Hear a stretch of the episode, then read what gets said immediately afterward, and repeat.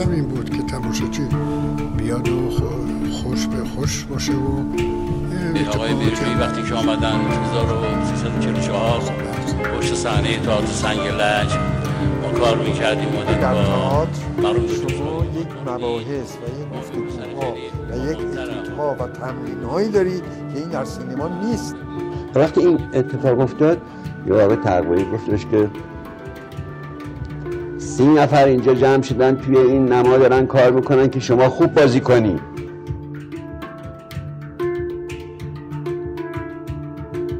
بامداد نمایش. کاری از احسان بیاتفر تهیه شده در رادیو بامداد.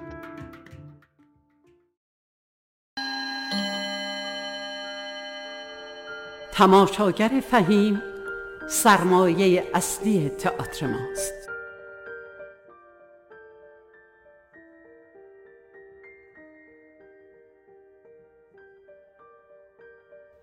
سلام عرض می‌کنم خدمت همه شنوندگان عزیز رادیو بامداد. بزرگترا کوچیکترا جانمونین. این هفتمین برنامه بامداد نمایشه که داره شروع میشه.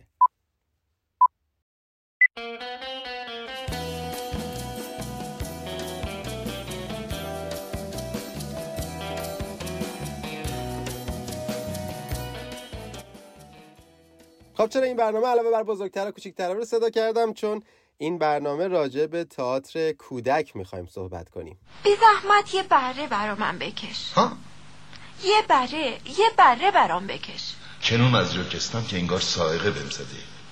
خوب که چشمامو مالیدم و نگاه کردم آدم کوچولوی بسیار عجیبی رو دیدم که با وقار تمام تو نخ من بود. خب رسیدیم به یک چهارشنبه دیگه ساعت چهار بعد از ظهر و این برنامه قصد داریم در مورد تئاتر کودک صحبت کنیم. بحث و صحبت در مورد تئاتر کودک یکی از بخشهای سخت تئاتر که به نظرم در طول سالیان سال همین سختی فعالیت تو این زمینه است که شاید منتهی به ژانر ثابتی در تولیدات تئاتری به شکلی که باید و شاید نشده. خب شاید جالب باشه بدونین قدمت تئاتر بزرگسال حدوداً برمیگرده به 2500 سال قبل از میلاد مسیح و گواهش هم آثار زیادی هست که از نویسندگان بزرگ اون دوران به یادگار مونده. اما نکته جالب توجه اینه که هیچ کدوم اثری برای کودکان ننوشتن. خب سوالی که اینجا مطرح میشه اینه که چرا قدما در مورد کودکان چیزی ننوشتن و چرا در طول سالیان سال از اون استفاده نشده. باید ارز کنم خدمتتون که همونطور که در زمینه اطلاعات عمومی باش برخورد داشتیم و پیگیری کردیم می‌دونیم که ادبیات فارسی ایران بابت اشعار غنایی که داشته مورد توجه واقع شده غزلیات، شعرها و مجموعه های منسجم ادبی رو ما در دوران ادبیات کلاسیکمون داشتیم و اگر نگاه کنیم به ادبیات غرب هم همینطور عموما مسائل در مورد بزرگسالان و در مورد انگیزه های انسانی است. اگر ما تئاتر مدرن و پایگذاریش رو از کارهای مولیر شکسپیر بگیریم اونها هم راجب انگیزه های انسانی صحبت کردن و داستان سرایی کردن و همواره جای خالی تئاتر کودک احساس می شده نه تنها در زمینه تئاتر بلکه در زمینه داستان سرایی در زمینه رمان در زمینه شعر نشون داده میشه که این هنر یک مقدار محجور مونده و حالا داره سعی میشه به اون توجه ویژه‌ای بشه. خب همه این حرفا رو گفتم تا یکم ذهنمون آماده بشه برنامهمون گرم بشه و بفهمیم که بالاخره چرا موضوع تئاتر کودک به هیچ وجه نقطه هدف قدما و ادبا و هنرمندان عهد قدیم نبوده. اگر موافق باشید سری به اتاق فرمان بزنیم برگردیم کامل به این موضوع بپردازیم.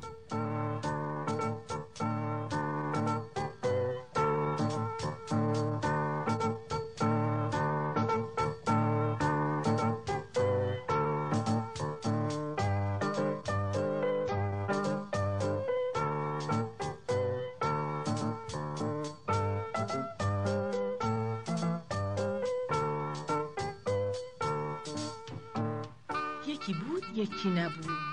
غیر از خدا هیچ کس نبود. یه گربه بود و یه ترقه و یه خروس خوشگل چاق و چله که ته جنگل توی کلبه چوبی ستایی با هم زندگی می‌کردن. گربه پالتو پوستی داشت.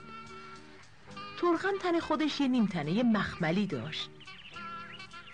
اما خروس توپلی بس که پراش قشنگ بود و رنگ برنگ بود حیفش میومد چیزی روی اون تنش کنه. دومش نیلی بود و شکمش سیاه و سرخ و نارنجی.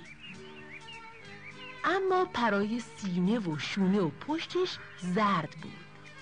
و تو آفتاب که وامیستاد مثل طلا برق برق می‌زد. و چون به طلا زرم میگن و زر و پرم هم قافیان گربه و ترغه اسم رفیق توپلی خودشونو برای قشنگی گذاشته بودن. خروسری پیرنپری یعنی خروسی که به رنگ طلاست و پیرنش از پره.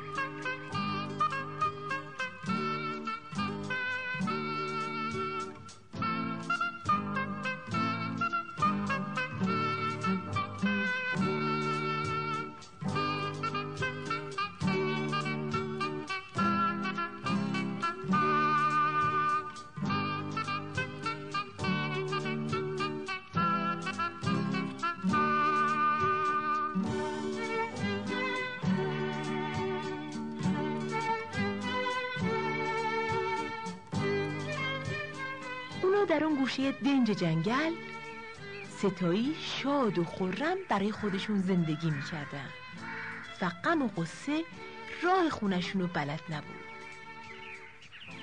تا اینکه روزی از روزا ترقه با اخم و روی به هم کشیده و اوقات تلخ گربه رو کناری کشید و یه جوری که خروسزری نفهمه بهش گفت دادا پیشی جون. جون دادا پیشی دادا پیشی جون. هیچ خبر داری؟ این خاله روباهی که اومده اونور رودخونه برای خودش آلونک درست کرده. پیش خودش چه نقشه چیده؟ نه ترق جون هیچ خبری ندارم. مگه چه نقشه چیده؟ حدس که می‌تونی بزنی. شاید شاید رفیقمون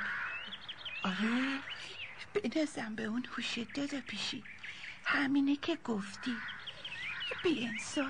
از چند وقت پیش دندون تیز کرده که خروستری رو بگیره ببره کلکش رو بکنه. خیلی از این خبر ناراحت شدم. اما خب همین که زود قضیه رو فهمیدیم خودش خیلیه. بهتره حالا به خروستری پیرنپری هیچی نگیم. چون که ممکنه هول کنه و مریض بشه. یا دست کم قصه بخوره. منتها من و تو میپایمش که بی احتیاطی نکنه تا بعد سر فرصت بشینیم واسش فکری بکنیم. ببینیم از دستمون چه کاری ساخته است.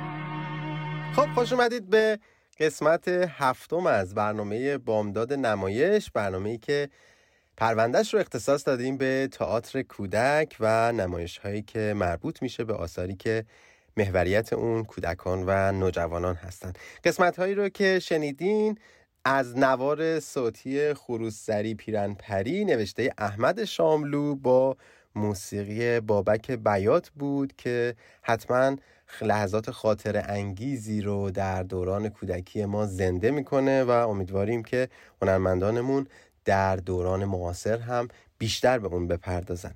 البته در ادامه برنامه هم قسمت های دیگه از همین آلبوم رو براتون در نظر گرفتیم که به تدریج پخش خواهیم کرد. جزو نوارهای خاطر انگیز کودکان دیروز هست و یادگاری برای کودکان امروز هم به جا مونده.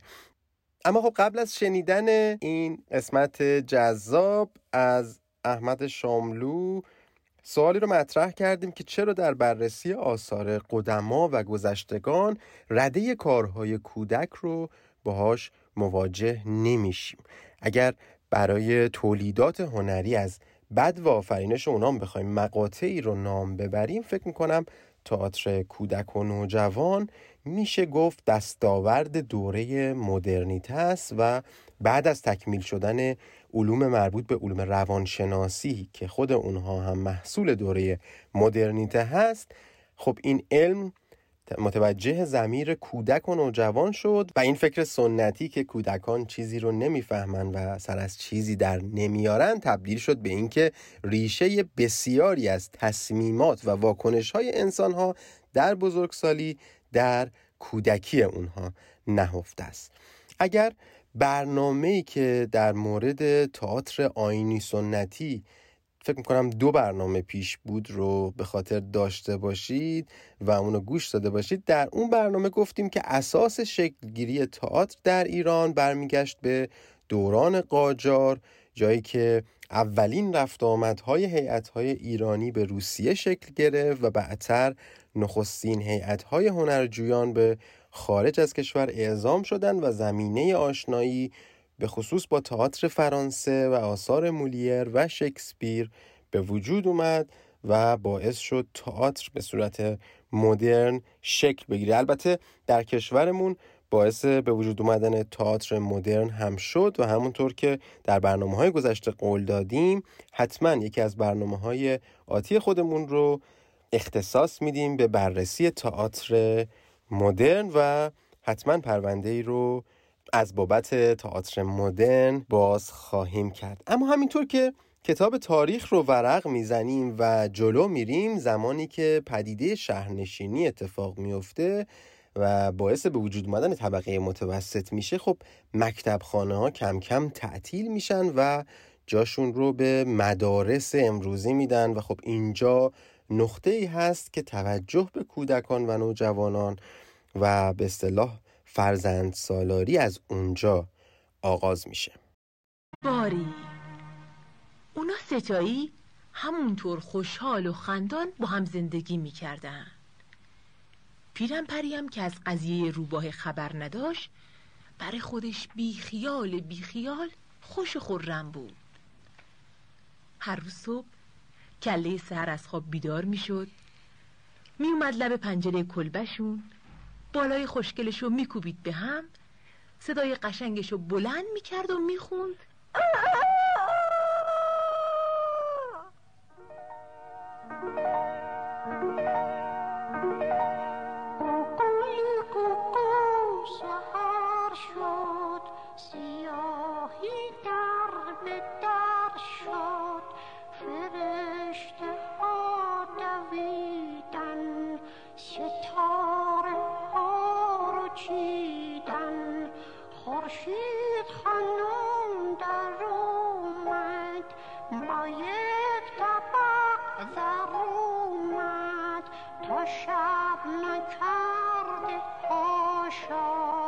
بچه ها بیان تماشا.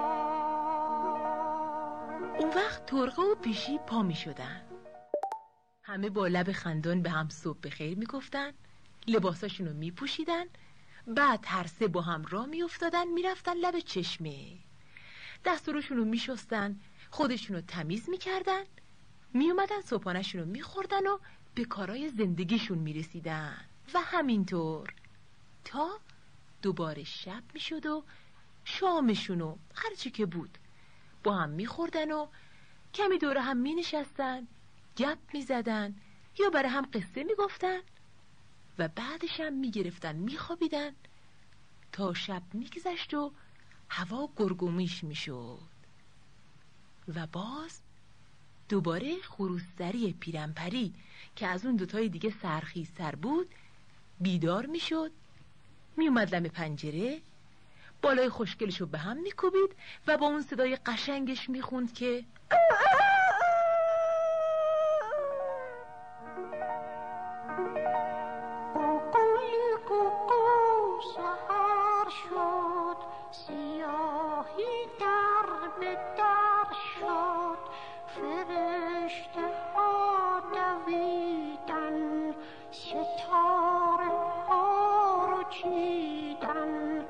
خورشید خانم در اومد با یک طبق در اومد. تا شب نکرد هاشا بچه ها بیان تماشا. بله قسمت های دیگه از آلبوم موسیقی خروزدری پیرنپری از کارهای احمد شاملو با موسیقی خاطر انگیز بابک بیات رو شنیدین. اما در تاریخ خودمون که بررسی می‌کردم در رابطه با تئاتر کودک نام جبار باغچبان یکی از اولین پیشگامان در زمینه آثاری هستش که مربوط به گروه سنی کودک و نوجوان هست. میرزا جبار اسکرزاده در سال 1264 در شهر ایروان که الان پایتخت جمهوری ارمنستان هست به دنیا اومد ولی خب به لحاظ اینکه از نسب پدری خودش متعلق به تبریز بود به تبریز برگشت و کودکستانی رو تحت عنوان باغچه اطفال دایر کرد و به همین خاطر فامیلی خودش رو به باغچبان تغییر داد. ما اکثرا فکر می‌کنم تا اسم آقای جبار باغچبان میاد یاد مدرسه ناشنوایانی میفتیم که در سال 1303 در تبریز تأسیس کرد و باعث شد فعالیت های ویژه‌ای رو در دوران زندگی خودشون برای کودکان و نوجوانان انجام بدن. از جمله فعالیت هایی که جبار باغچبان انجام داد با وجود دشواری های بسیار وسیع. در اون زمان چاپ و کلیشه های کتاب های کودکان بود که با نقاشی هایی که خودش می‌کشید شروع کرد به این کار و یکی از کتاب های خودش رو با عنوان بابا برفی توسط کانون پرورشی فکری کودکان و نوجوانان به چاپ رسوند و شورای جهانی کتاب کودک اون رو در اون سال به عنوان بهترین کتاب کودک انتخاب کرد. باید یادی کنیم از خانم سمین باخشبان و سمینه باخچبان و, و پروانه باخچبان فرزندان جبار باخچبان که هر یک فعالیت های درخشانی در حوزه تئاتر کودک، ادبیات کودک و نقاشی کودک انجام دادن که در خلال برنامه از اونها هم یادی می‌کنیم. ولی خب همونطور که عرض کردم جبار باخچبان بعد از اومدن به تبریز مدرسه ای رو دایر می‌کنه که اولین نمایشنامه تو حال و هوای کودک رو در همون مدرسه اجرا می‌کنه و همسر ایشون خانم صفیه بابایی هم در طراحی لباس و آهنگسازی به ایشون کمک می‌کنن. خب اگر موافق باشید یادگاری از این خانواده هنری به جا مونده از سمین باخشبان که سری به اتاق فرمان می‌زنیم این قسمت رو گوش می‌کنیم برمیگردیم با ادامه برنامه در خدمتتون هستیم.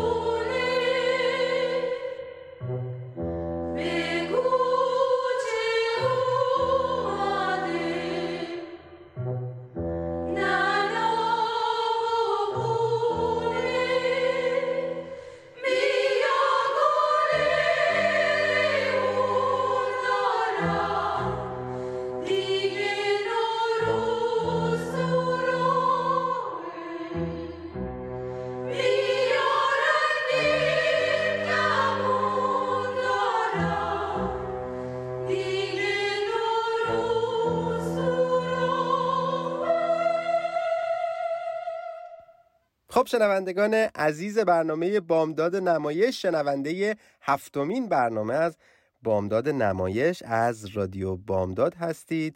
این برنامه رو اختصاص دادیم به تئاتر کودک همونطور که ازمون خواسته بودید در برنامه های گذشته و پیشنهاد می‌کنم حتما با ما در ارتباط باشید. از طریق شماره تلفن های برنامه و ایمیل برنامه که در خلال برنامه خدمتتون عرض خواهم کرد. باید اطلاع بدم بهتون که تکرار این برنامه رو یک شنبه ساعت 6 بعد از ظهر می‌تونید بشنوید. خب اون دسته از شنوندگانی که از این لحظه به جمع ما پیوستن باید بگن ما قسمت هایی از نمایش های کودکی رو که به صورت اپرا اجرا میشه شنیدیم تکه از آلبوم رنگین کمون بود اثر سمین باخچبان که از جمله فعالیت های گرانقدری است که خانواده باخچبان در این زمینه انجام دادن و می‌تونه منبع گرانبهایی برای تولیدات نمایش در زمینه کودک و نوجوان باشه. اجازه بدید اضافه کنم که این تیکهی که شنیدید از گروه همسرایان میترا بود که با همکاری نوازندگان ارکستر سمفونیک رادیو وین در سال 1978 در اتریش ضبط شد به رهبری توماس کریستیان داوید و تکخانی اولین باخچبان و بهجت قصری. همطور که گوش دادیم با هم فکر می‌کنم واقعا چیزی کم از اجراهای موزیکال و اجراهای تئاتر کودکی که با تکیه بر فرهنگ غرب کشورهای غربی می‌سازن و با استقبال زیاد تماشاچی ها هم مواجه میشه. ما هم چیزی کم نداریم و می‌تونیم با تکیه بر ادبیات فارسی دست به تولید آثاری در زمینه کودک بزنیم. امیدواریم همونطور که در برنامه های قبلی هم نتیجه گیری می‌کردیم که کاش با تکیه بر فرهنگ بومی خودمون در زمینه نمایش های آینی و سنتی بتونیم از اونها استفاده کنیم و با روند مدرنیزه کردن اون آثار نمایش های چشم نوازی رو به روی صحنه ببریم در زمینه کودک و نوجوان هم بتونیم با تکیه بر آثاری که تولید شده و یا در آینده ای نه چندان دور در زمینه ادبیات شکل می‌گیره بتونیم با اتکا بر اونها برنامه ها و نمایش های زیادی رو در این حوزه مهم و تأثیر گذار شاهدش باشیم. اما از پیشگامان این عرصه اجازه بدید یادی کنیم از آقای ابوالقاسم جنتی عطایی که به پیشنهاد وزیر فرهنگ وقت در سال 1336 کتاب نمایشنامه ای رو برای کودکان تعلیف کردند جزو کتاب درسی که منابع اون از شاهنامه و آثار سعدی و نویسندگان خارجی بود که میشه در در واقع صده که پشت سر گذاشتیم جزو کارهای مهم در زمینه کودک و تئاتر کودک از اون یاد کرد. اما خب باز هم به جلوتر میریم و واقعا جا داره یادی کنیم از سرکار خانم توران میرهادی که به مادر ادبیات کودک و نوجوان معروف هستند و فعالیت های زیادی رو در این زمینه انجام دادن. استاد ادبیات کودک نویسنده و خب چون دبیر بودن کارشناس آموزش پرورش هستن و البته در سال 95 ما ایشون رو از دست دادیم. ولی خب خدمات ارزندهشون در هیته ادبیات کودک میشه ستودنی باشه و مثال زدنی پایگذاری مجتمع آموزشی تجربی فرهاد و از بنیانگذاران شورای کتاب کودک و همچنین بنیانگذار فرهنگ نامه کودکان و نوجوانان بودند و بیش از 60 سال در سرای آموزش پرورش و فرهنگ و ادبیات کودکان کوشیدند و در این راه یکی از چهرهای تأثیرگذار صده کنونی ایران بودن. ایشون به همراه همسرشون آقای محسن خمالو به مدت 25 سال مدرسه فرهاد رو از سال 1334 تا 1359 اداره کردند که مدرسه فرهاد باید خدمتتون ارز کنم یکی از آموزشگاه های تجربی و در واقع الگویی بود که در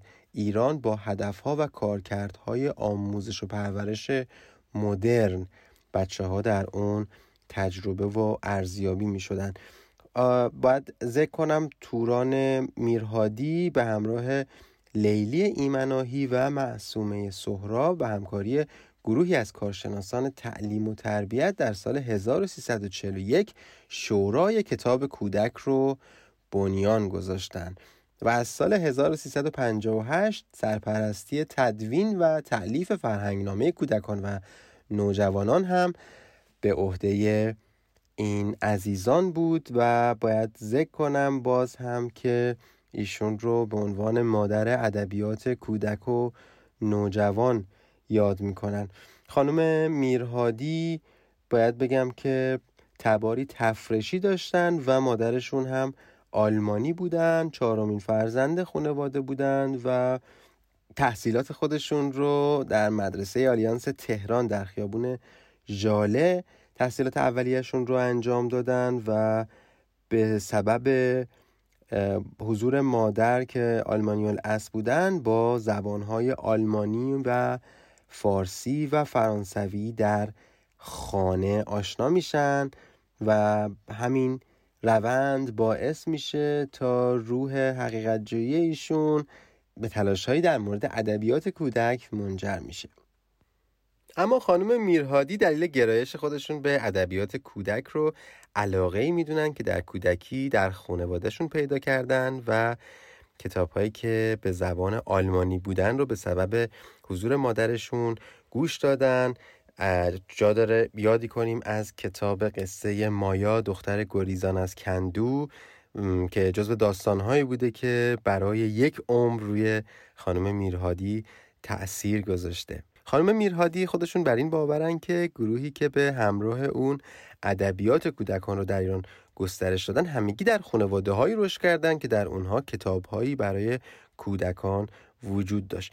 پس از اون که خانم توران میرهادی ادبیات کودکان رو از جنبه علمی و اجتماعی شناخت در کشور و در چارچوب نظام آموزشی به نقش بدون جانشین ادبیات و هنر کودکان در رشد اجتماعی و فرهنگی کودکان پی برد و پس از اون هنگامی که به ایران بازگشت از فرانسه این تجربه ها رو در قالب گفتگوهایی با دوست دوران نوجوانی خود یعنی خانم لیلی ایمناهی در میان گذاشت و پس از اون در سال 1332 این دو در کنار خانم آذر رهنما که خانم رهنما در اون زمان مجله سپیده فردا رو منتشر می‌کرد در سال 1335 نخستین نمایشگاه کتاب کودک رو در دانشکده هنرهای زیبای دانشگاه تهران برگزار کردند که این نمایشگاه از اون جهت اهمیت داشت که موضوع کمبود کتاب کودک و کتابخانه های ویژه کودکان رو به جامعه فرهنگی اون روزگار یادآوری می‌کرد و بعد از اون بود که جنبشی در گسترش ادبیات کودکان به راه افتاد و تا زمان پایگذاری شورای کتاب کودک در سال 1341 این فعالیت ها به صورت غیر رسمی و پراکنده ادامه داشت. اما خب اشاره کردم به راه اندازی شورای کتاب کودکان در ایران که راه اندازی این شورا به منزله رسمیت یافتن نهاد ادبیات کودکان در ایران بود و از هنگام پایگذاری این نهاد تا الان که بیش از پنجاه سال از این رخ داد میگذره خانم توران میرهادی نقش برجسته ای رو در اون سالها در هدایت و راهبری ادبیات کودکان ایفا کردند. در عرصه های ملی و بین المللی به لحاظ تسلط ایشون به زبانهای آلمانی، فرانسه و انگلیسی ایشون فراتر از مرزهای ملی رفتن و در سالهای 1976 1978 1986 و 1988 میلادی در کنگره های بین المللی ادبیات کودکان و هیئت داوری جایزه هانس کریستیان اندرسون هم مشارکت داشتند.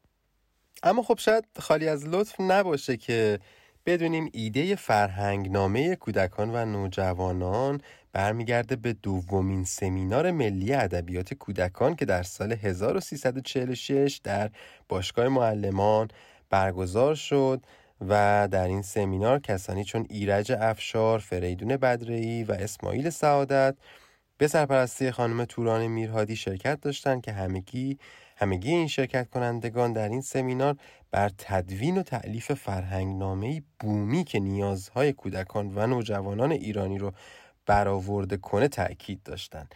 خانم توران میرهادی این ایده رو همواره در ذهن خودشون داشتن تا اینکه در سال 1358 حرکت اجرایی برای تعلیف و تدوین این اثر ملی با کمک های همسرشون محسن خمارلو آغاز کردند و از اون به بعد تا سال 1393 هجری شمسی هدایت گروه تعلیف و تدوین این اثر با خانم توران میرهادی بود.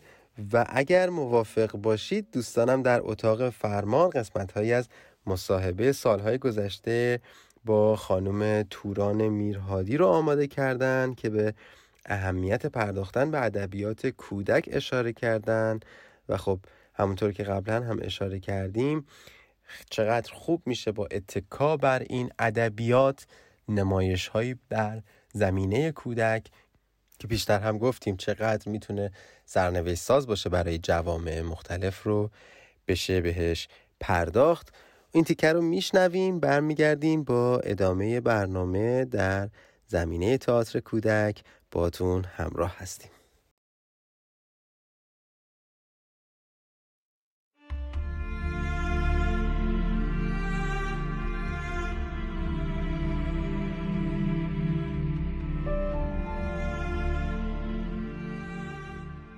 گاهی اوقات وقتی بر میگردم و روزهای زندگیم رو مرور می‌کنم.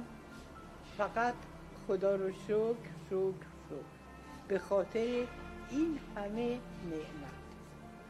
شما فکر بکنید که میام ایران و آرزوم این هستش که بچه ها در واقع بتوانند آثار ادبی ایران رو بشناسن بعد با کی آشنا میشم؟ با خانم انصاری با خانم اعتمادی با هدایت این عزیزان در واقع تونستم پیش ببرم و اون رو منتقل بکنم به شاگردان مدرسه فرهاد. آغاز کار شورا در واقع زمانی شروع شد که ما متوجه شدیم که خیلی زیاد داره کتاب ترجمه میشه و فرهنگ و ادبیات و هنری این سرزمین در واقع کنار گذاشته میشه. به همین دلیل یک گروه داوطلب آمدن و شورای کتاب کودک رو به وجود آوردن اساسنامهش رو و سیستم کارش رو برای اینکه بتونن این قرنها تلاش برای شناخت طبیعت هنر فرهنگ رو در واقع طوری تنظیم بکنن که بتوانند در اختیار بچه های این سرزمین بگذارن و محدود به چند تا درس کتاب درسی در واقع نشه این مسئله. و این کار بیشتر از چهل سال بله. نزدیک پنجاه سال ادامه پیدا کرد و همه ما شدیم دانشجویان تمام وقت. و هنوزم دانشجوی تمام وقتیم. و هیچ ادعایی هم نداریم و سعی می‌کنیم که این گنجینه بزرگ در واقع در اختیار بچه های این سرزمین قرار بگیره. من اگر بخوام راجع به کتابخانه و کتابخانی در واقع صحبت بکنم کاری که در فرهنگ ایران به صورت یک کار دائم مطرح نبود. ولی بچه های مدرسه فرهاد در واقع بدون اینکه خرجی بکنن کتابخانه مدرسه رو به وجود آوردن. می آمدن یه کتاب می‌دادن یه سال عضو می شدن به نظر من شورا در واقع تمام فرهنگ سرزمین ما رو به نوعی در دنیا مطرح کرد. خب شنوندگان عزیز رادیو بامداد شنونده برنامه بامداد نمایش هستید و امیدوارم تا اینجای برنامه لذت برده باشید. اجازه بدید خدمت شما شنوندگان عزیز ارز کنم که حتما اگر از طریق وبسایت رادیو بامداد برنامه رو گوش می‌کنید اپلیکیشن رادیو بامداد رو هم نصب کنید و در این صورت می‌تونید آسونتر مخاطب برنامه های رادیو بامداد باشید. همچنین اجازه بدین اشاره کنم به شماره تلفن 916 918 3098 و آدرس ایمیل info at sign که می‌تونید پیام های خودتون رو با ما در میون بگذارید. اگر علاقه من هستید به حوزه خاصی در هیته هنرهای نمایشی که ما بیشتر به اونها بپردازیم حتما نظرتون رو به ما اعلام کنید و دوستان ما در رادیو بامداد آماده پذیرش پیشنهادات و انتقادات شما شنوندگان عزیز هستند. اما خب همونطور که اشاره کردم یک شنبه می‌تونید ساعت 6 بعد از ظهر این برنامه رو تکرارش رو گوش بدید. و خب ما داریم در مورد تئاتر کودک صحبت می‌کنیم و احتمالا فکر می‌کنم اکثر شنوندگان عزیز با کتاب های ماجراهای تام سایر یا شاهزاده و گدا یا ماجراهای هاکل بریفین آشنایی داشته باشند در طول سالیان سال بستری رو برای تولیداتی که به تئاتر کودک و ادبیات کودک منجر میشه رو رقم زدن. باید اشاره کنم به آثار که نوشته مارک تواین هست نویسنده آمریکایی که در مورد آثار کودک جمله استثنایی رو شنوندگان عزیز اعلام می‌کنه. مارک تواین اشاره می‌کنه بر این باورم که تئاتر کودکان از بزرگترین ابداعات قرن بیستم بوده است. این نوع تئاتر قوی ترین معلم اخلاق و بهترین انگیزه به سوی بهزیستی است که نبوغ آدمی آن را آفریده است.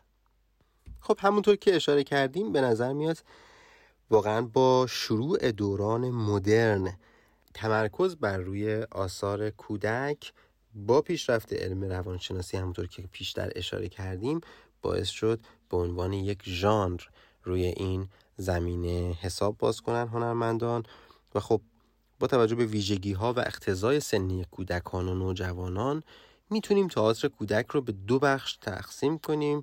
کودکی که از سه سالگی ادراکاتش متوجه دنیای پیرامونش میشه تا زمانی که به مدرسه میره و بعدتر وارد نوجوانی میشه. در واقع میشه گفت 15 سالگی رو مرز ورود نوجوانی به جوانی می‌دونن که بخش مهمی در شخصیت کودک داره و قسمت زیادی از شخصیت کودک در اون زمان شکل می‌گیره.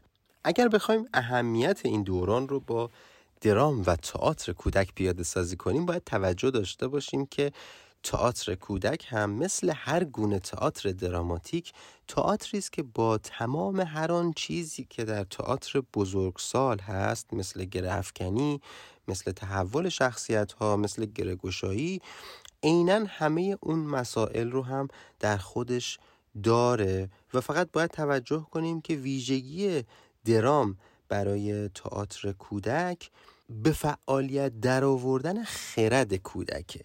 شاید اگر به طور خلاصه بخوایم اشاره کنیم جوهر فکری درام کودک در یک کلام حل مشکلات قهرمان داستان کودک در دل نمایش با یاری عقل کودک هست. و اجازه بدید این گفته رو هم عرض کنم که مهمترین ویژگی تئاتر کودک و نوجوان تعلیم دادن نیست بلکه نشون دادن راهی برای درک کردن پروسه کشف کردن در دنیای کودک هست. همه این مسائل رو گفتم تا باز هم مکررن. هرچند که تکراری هست اشاره کنم به اینکه دوران سرنوشت سازی است که در واقع همه از اون به عنوان تجلی شخصیتی یاد می‌کنن. خیلی چیزها ثبت میشه در ذهن و شاید به حرکت در آوردن جریان کشف کردن از جانب کودکان بتونه راهگشای به سمر نشستن اونها در دوران جوانی و میانسالی بشه. پس از این نکته نباید قافل شد که به دنبال ساختاری بگردیم در درام و در تئاتر کودک که منجر بشه به جریان کشف کردن به جریان همزاد پنداری با قهرمان قصه از جانب کودک و نوجوان با تعقل و روحیات کودکان. صحبت به درازا رسید اجازه بدین سری بزنیم به رزوانه اخباری رو از سرتاسر سر دنیا آماده کرده. میریم میشنویم برمیگردیم. در خدمتتون هستیم با ادامه برنامه.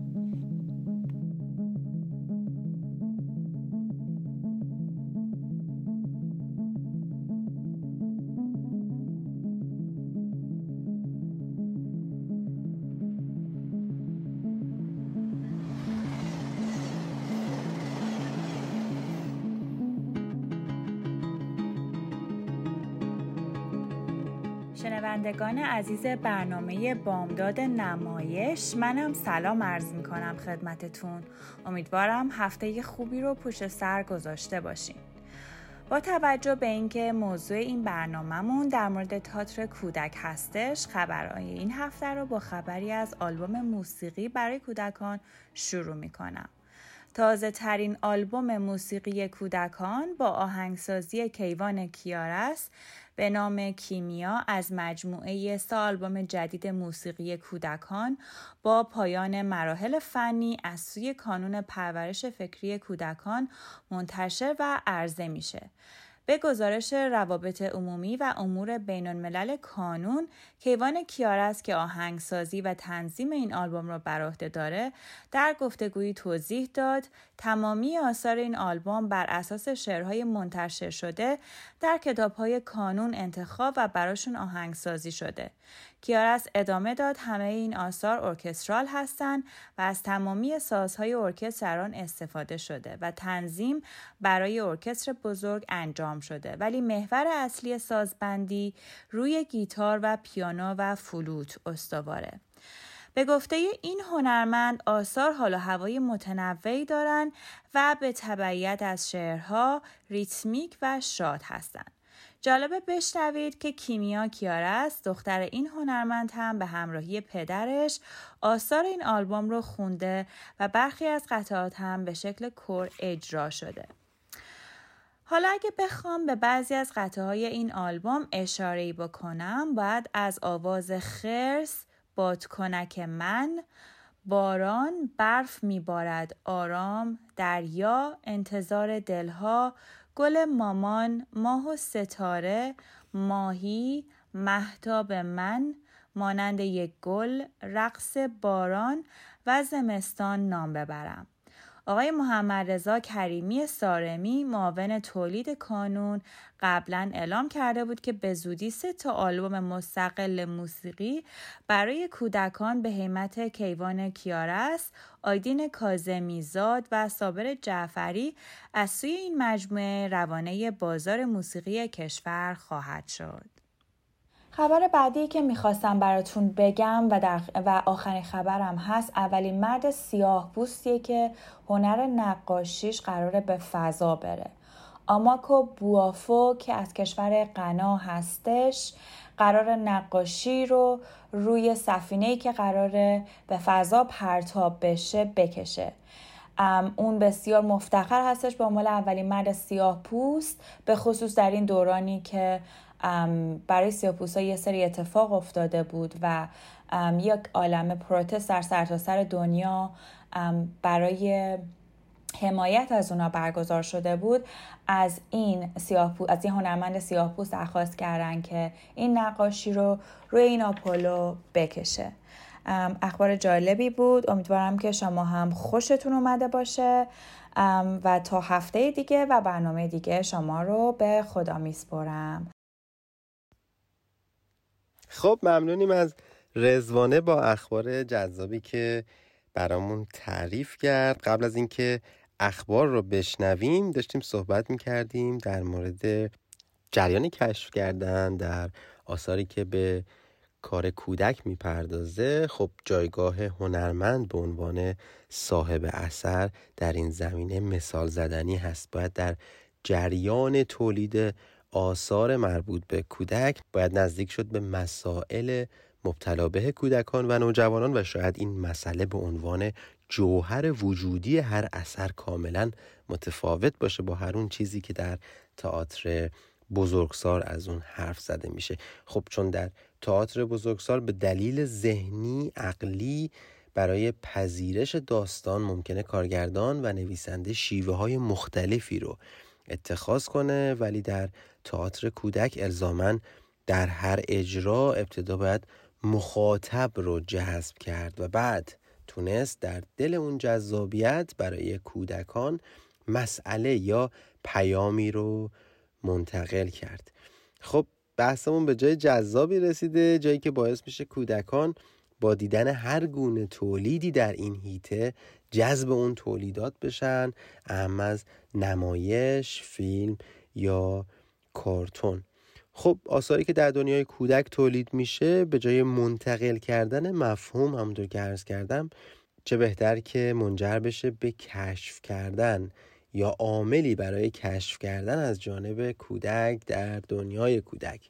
شاید کارکرد قابل توجه تری داشته باشه و بتونه در دل جذابیت های بسری تئاتر یا کتاب یا حتی کارتون هایی که از تلویزیون ها پخش میشه یا از شبکه های مجازی پخش میشه کارکرد ویژه تری رو برای این گروه سنی که آینده در دست های کوچک اونهاست رقم بزنه.